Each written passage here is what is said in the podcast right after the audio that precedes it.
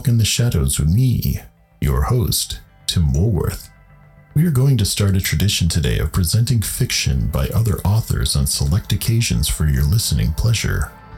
Since today is Yule, a day that marks the turning of darkness into light in the Northern Hemisphere, it is an important day for many of our listeners and is celebrated worldwide by pagans who worship ancient rites. In the spirit of Yule, we decided to present a reading of The Festival by H.P. Lovecraft. This short story, set at Yuletide, is about a continuation of rituals that have carried on over aeons. Rituals that mankind have embraced, and the madness that such rituals can bring. It has all the cosmic horror elements that H.P. Lovecraft is known for, and it is a Yule story that has all the shadowy elements we like to explore in this podcast. We hope that you enjoy the short story, and from us here at Walk in the Shadows, we wish you a happy Yule.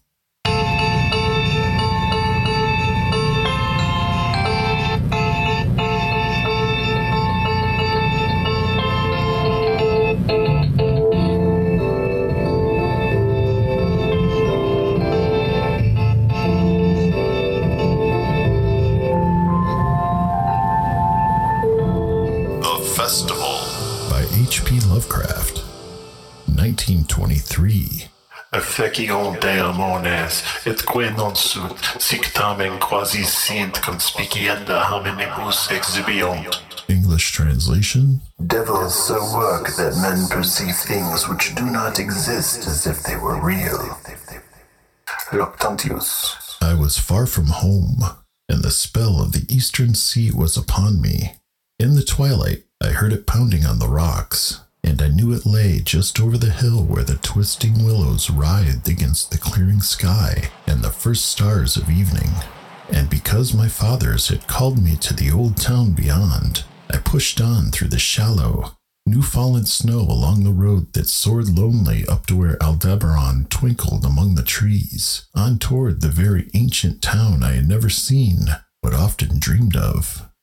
It was the Yuletide, that men call Christmas, though they know in their hearts it is older than Bethlehem and Babylon, older than Memphis and mankind. It was the Yuletide, and I come at last to the ancient sea town where my people had dwelt and kept the festival in the elder time when festival was forbidden, where also they had commanded their sons to keep festival once every century, that the memory of primal secrets might not be forgotten. Mine were an old people, and were old even when this land was settled three hundred years before, and they were strange because they had come as dark, furtive folk from opiate southern gardens of orchids, and spoken another tongue before they learnt the tongue of the blue-eyed fishers, and now they were scattered, and shared only the rituals of mystery that none living could understand. I was the only one who came back that night to the old fishing town as legend bade, for only the poor and the lonely remember. Then beyond the hill's crest I saw Kingsport outspread frostily in the gloaming. Snowy Kingsport with its ancient vanes and steeples, ridge poles and chimney pots, wharves and small bridges, willow trees and graveyards, endless labyrinths of steep, narrow, crooked streets and dizzy church-crowned central peak that time durst not touch. Ceaseless mazes of colonial houses piled and scattered at all angles and levels like a child's disordered blocks. Antiquity hovering on gray wings over winter whitened gables and gambrel roofs. Fanlights and small paned windows, one by one gleaming out in the cold dusk to join Orion and the archaic stars and against the running wharves the sea pounded, the secretive, immemorial sea out of which the people had come in the elder time. Beside the road at its crest, a still higher summit rose, bleak and windswept, and I saw that it was a burying ground where black gravestones stuck ghoulishly through the snow like the decayed fingernails of a gigantic corpse. The printless road was very lonely, and sometimes I thought I heard a distant, horrible creaking as of a gibbet in the wind. They had hanged four kinsmen of mine for witchcraft in 1692, but I did not know just where. As the road wound down the seaward slope, I listened for the merry sounds of a village at evening, but did not hear them. Then I thought of the season, and felt that these old Puritan folk may well have Christmas customs strange to me, and full of silent hearthside prayer. So after that, I did not listen for merriment or look for wayfarers, but kept on down past the hushed, lighted farmhouses and shadowy stone walls to where the signs of ancient shops and sea taverns creaked in the salt breeze, and the grotesque knockers of pillared doorways glistened along deserted, unpaved lanes in the light of little curtained windows. I had seen maps of the town and knew where to find the home of my people. It was told that I should be known and welcomed, for village legend lives long. So I hastened through back street to Circle Court and across the fresh snow on the one full flagstone pavement in the town to where Green Lane leads off behind the market house. The old map still held good, and I had no trouble. Though at Arkham, they must have lied when they said the trolleys ran to this place, since I saw not a wire overhead. Snow would have hid the rails in any case. I was glad I had chosen to walk, for the white village had seemed very beautiful from the hill, and now I was eager to knock at the door of my people, the seventh house on the left in Green Lane, with an ancient peaked roof and jutting second story, all built before 1650. There were lights inside the house when I came upon it, and I saw from the diamond window panes that it must have been kept very close to its antique state. The upper part overhung the narrow grass grown street and nearly met the overhanging part of the house opposite, so that I was almost in a tunnel, with the low stone doorstep wholly free from snow. There was no sidewalk, but many houses had high doors reached by double flights of steps with iron railings. It was an odd scene, and because I was strange to New England, I had never known its like before. Though it pleased me, I would have relished it better if there had been footprints in the snow, and people in the streets, and a few windows without drawn curtains. When I sounded the archaic iron knocker, I was half afraid. Some fear had been gathering in me. Perhaps it was the strangeness of my heritage, and the bleakness of the evening, and the queerness of the silence in the aged town of curious customs. And when my knock was answered, I was fully afraid because I had not heard any footsteps before the door creaked open. But I was not afraid long, for the gowned, slippered old man in the doorway had a bland face that reassured me, and though he made signs that he was dumb, he wrote a quaint and ancient welcome with the stylus and wax tablet he carried. He beckoned me into a low, candlelit room with massive exposed rafters and dark, stiff, sparse furniture of the 17th century. The past was vivid there, for not an attribute was missing. There was a cavernous fireplace and a spinning wheel at which a bent old woman in loose wrapper and deep poke bonnet sat back toward me, silently spinning despite the festive season. An indefinite dampness seemed upon the place, and I marveled that no fire should be blazing. The high backed settle faced the row of curtained windows at the left and seemed to be occupied, though I was not sure. I did not like everything about what I saw and felt again the fear I had had. This fear grew stronger from what had before lessened it, for the more I looked at the old man's bland face, the more its very blandness terrified me. The eyes never moved, and the skin was too like wax. Finally, I was sure it was not a face at all, but a fiendishly cunning mask.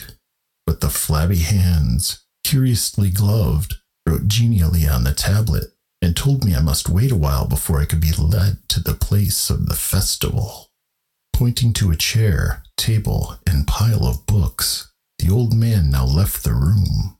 And when I sat down to read, I saw the books were hoary and moldy, and that they included old Morryster's wild marvels of science, the terrible Saducismus Triumphatus of Joseph Glanvill, published in 1681, the shocking Daemonolatreia of Remigius, printed in 1595 at Lyons, and worst of all, the unmentionable Necronomicon of the mad Arab Abdul Alhazred in Olaus Wormius's forbidden Latin translation, a book which I had never seen, but of which I had heard monstrous things whispered. No one spoke to me, but I could hear the creaking of signs in the wind outside, and the whir of the wheel as the bonneted old lady continued her silent spinning. Spinning. I thought the room and the books and people very morbid and disquieting, but because an old tradition of my father's had summoned me to strange feastings, I resolved to expect queer things. So I tried to read, and soon became tremblingly absorbed by something I had found in that accursed Necronomicon, a thought and a legend too hideous for sanity or consciousness. But I disliked it when I fancied I heard the closing of one of the windows that the settle faced, as if it had been stealthily opened. It had seemed to follow a whirring that was not of the old woman's spinning wheel. This was not much, though, for the old woman was spinning very hard, and the aged clock had been striking. After that, I lost the feeling that there were persons on the settle was reading intently and shudderingly when the old man came back booted and dressed in a loose antique costume and sat down on that very bench so that I could not see him. It was certainly nervous waiting, and the blasphemous book in my hands made it doubly so.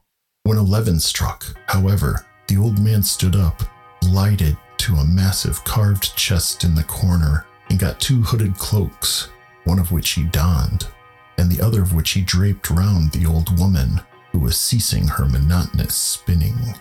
Then they both started for the outer door, the woman lamely creeping, and the old man, after picking up the very book I had been reading, beckoning me as he drew his hood over that unmoving face or mask.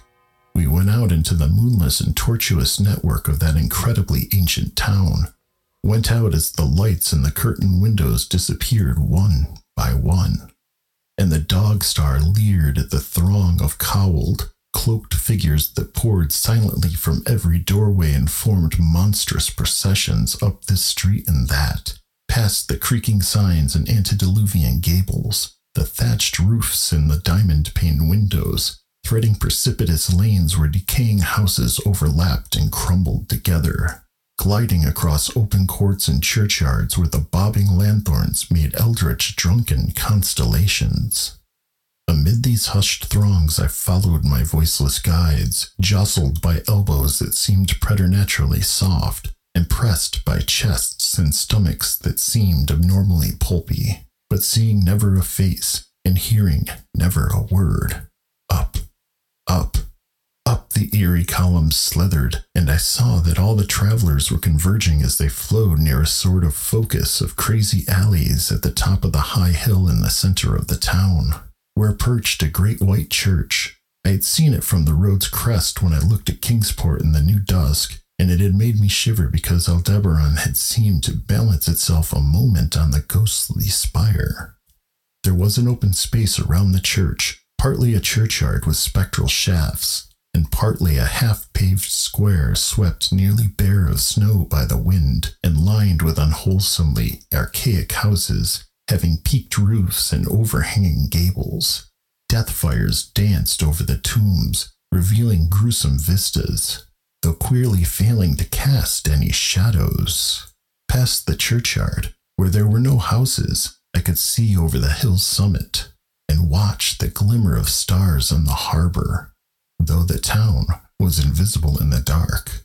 Only once in a while a lanthorn bobbed horribly through serpentine alleys on its way to overtake the throng that was now slipping speechlessly into the church.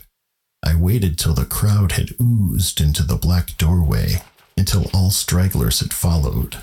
The old man was pulling at my sleeve, but I was determined to be the last. Then finally I went the sinister man and the old spinning woman before me, crossing the threshold into that swarming temple of unknown darkness. I turned once to look at the outside world as the churchyard phosphorescence cast a sickly glow on the hilltop pavement. And as I did so, I shuddered. For though the wind had not left much snow, a few patches did remain on the path near the door, and in that fleeting backward look it seemed to my troubled eyes that they bore no mark of passing feet, nor even mine. The church was scarce lighted by all the lanthorns that had entered it, for most of the throng had already vanished. They had streamed up the aisle between the high white pews to the trap door of the vaults which yawned loathsomely open just before the pulpit, and were now squirming noiselessly in. I followed dumbly down the foot worn steps and into the dank, suffocating crypt. The tale of that sinuous line of night marchers seemed very horrible, and as I saw them wriggling into a venerable tomb, they seemed more horrible still. Then I noticed that the tomb's floor had an aperture down which the throng was sliding, and in a moment we were all descending an ominous staircase of rough hewn stone, a narrow spiral staircase, damp and peculiarly odorous, that wound endlessly down into the bowels of the hill past monotonous walls of dripping stone blocks and crumbling mortar. It was a silent, shocking descent, and I observed after a horrible interval that the walls and steps were changing in nature, as if chiseled out of the solid rock. What mainly troubled me was that the myriad footfalls made no sound and set up no echoes. After more aeons of descent, I saw some side passages or burrows leading from unknown recesses of blackness to the shaft of nighted mystery. Soon they became excessively numerous, like impious catacombs of nameless menace, and their pungent odor of decay grew quite unbearable. I knew we must have passed down through the mountain and beneath the earth of Kingsport itself, and I shivered that a town should be so aged and maggoty with subterraneous evil. Then I saw the lurid shimmering of pale light and heard the insidious lapping of sunless waters. Again I shivered, for I did not like the things that the night had brought, and wished bitterly that no forefather had summoned me to this primal rite. As the steps and the passage grew broader, I heard another sound the thin, whining mockery of a feeble flute. And suddenly there spread out before me the boundless vista of an inner world, a vast, fungus shore litten by a belching column of sick, greenish flame and washed by a wide, oily river that flowed from the abysses frightful and unsuspected to join the blackest gulfs of immemorial ocean. Fainting and gasping, I looked at the unhallowed Erebus of Titan toadstools, leprous fire, and slimy water, and saw the cloaked throngs forming a semicircle around the blazing pillar. It was the Yule rite, older than man and fated to survive him. The primal rite of the solstice and of spring's promise beyond the snows, the rite of fire and evergreen, light and music. And in the Stygian grotto, I saw them do the rite and adore the sick pillar of flame and throw into the water handfuls gouged out of the viscous vegetation which glittered green in the chlorotic glare. I saw this, and I saw something amorphously squatted far away from the light, piping noisomely on a flute. And as the thing piped, I thought I heard noxious muttered flutterings in the fetid darkness where I could not see. But what frightened me most was that the flaming column spouted volcanically from depths profound and inconceivable, casting no shadows as healthy flame should, and coating the nitrous stone above with a nasty, venomous verdigris for in all that seething combustion no warmth lay, but only the clamminess of death and corruption. The man who had brought me now squirmed to a point directly beside the hideous flame, and made stiff ceremonial motions to the semicircle he faced. At certain stages of the ritual, they did groveling obeisance, especially when he held above his head that abhorrent Necronomicon he had taken with him and I had shared all the obeisances because I had been summoned to this festival by the writings of my forefathers. The old man made a signal to the half seen flute player in the darkness, which player thereupon changed its feeble drone to a scarce louder drone in another key. precipitating as it did so a horror unthinkable and unexpected. At this horror, I sank nearly to the lichened earth, transfixed with a dread not of this nor any world, but only of the mad spaces between the stars. Out of the unimaginable blackness beyond the gangrenous glare of that cold flame, out of the Tartarian leagues through which that oily river rolled uncanny, unheard and unsuspected, there flopped rhythmically a horde of tame, trained, hybrid winged things that no sound eye could ever wholly grasp, or sound brain could ever wholly remember. They were not altogether crows, nor moles, nor buzzards, nor ants, nor vampire bats, nor decomposed human beings, but something I cannot and must not recall. They flopped limply along, half with their webbed feet and half with their membranous wings, and as they reached the throng of celebrants, the cowled figures seized and mounted them, and rode off, one by one, along the reaches of that unlighted river, into pits and galleries of panic where poison springs feed frightful and undiscoverable cataracts. The old spinning woman had gone with the throng, and the old man remained only because I had refused when he motioned me to seize an animal and ride it like the rest. I saw when I staggered to my feet that the amorphous flute player had rolled out of sight, but that two of the beasts were patiently standing by. As I hung back, the old man produced his stylus and tablet and wrote that he was the true deputy of my fathers who had founded the Yule worship in this ancient place, that it had been decreed I should come back, and that the most secret mysteries were yet to be performed. He wrote this in a very ancient hand, and when I still hesitated, he pulled from his loose robe a seal ring and a watch, both with my family arms, to prove he was what he said. But it was a hideous proof, because I knew from old papers that that watch had been buried with my great great great great grandfather in 1698. Presently, the old man drew back his hood and pointed to the family resemblance in his face, but I only shuddered because I was sure that the face was merely a devilish waxen mask. The flopping animals were now scratching restlessly at the lichens, and I saw the old man was nearly as restless himself. When one of the things began to waddle and edge away, he turned quickly to stop it, so that the suddenness of his motion dislodged the waxen mask from what should have been his head. And then, because that nightmare's position barred me from the stone staircase down which we had come, I flung myself into the oily underground river that bubbled somewhere to the caves of the sea, flung myself into that putrescent juice of earth's inner horrors before the madness of my screams could bring down upon me all the charnel legions these pest gulfs might conceal. At the hospital, they told me I'd been found half frozen in Kingsport Harbor at dawn, clinging to the drifting spar that accident had sent to save me. They told me I had taken the wrong fork of the hill road the night before and fallen over the cliffs at Orange Point, a thing they deduced from prints found in the snow. There was nothing I could say because everything was wrong. Everything was wrong, with the broad windows showing a sea of roofs in which only about one in five was ancient, and the sound of trolleys and motors in the street.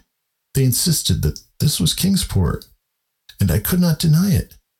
When I went delirious at hearing that the hospital stood near the old churchyard on Central Hill, they sent me to St. Mary's Hospital in Arkham, where I could have better care. I liked it there, for the doctors were broad minded and even lent me their influence in obtaining the carefully sheltered copy of Alhazred's Objectional Necronomicon from the library of Miskatonic University. They said something about a psychosis and agreed I had better get any harassing obsessions off my mind. So I read again that hideous chapter and, and shuddered doubly because it was indeed not new to me. I had seen it before, let footprints tell what they might, and where it was I had seen it were best forgotten. There was no one, in waking hours, who could remind me of it, but my dreams are filled with terror because of the phrases I dare not quote. I dare quote only one paragraph, put into such English as I can make from the awkward low Latin. The nethermost caverns Wrote the mad Arab. are not for the feathering of eyes that see, for their marvels are strange and terrific. Cursed the ground where dead thoughts live new and oddly bodied, and evil the mind is held by no head. Wisely did Ibn Schacabao say that happy is the tomb where no wizard hath lain, and happy the town at night whose wizards are all ashes. For it is of old rumor that the soul of the devil brought haste not from his charnel clay, but fats and instructs the very worm that gnaws. Till out of corruption horrid life springs, and the dull scavengers of earth wax crafty to vex it and swell monstrous to plague it. Great holes are secretly digged where the earth's pores ought to suffice, and things have learnt to walk that ought to crawl.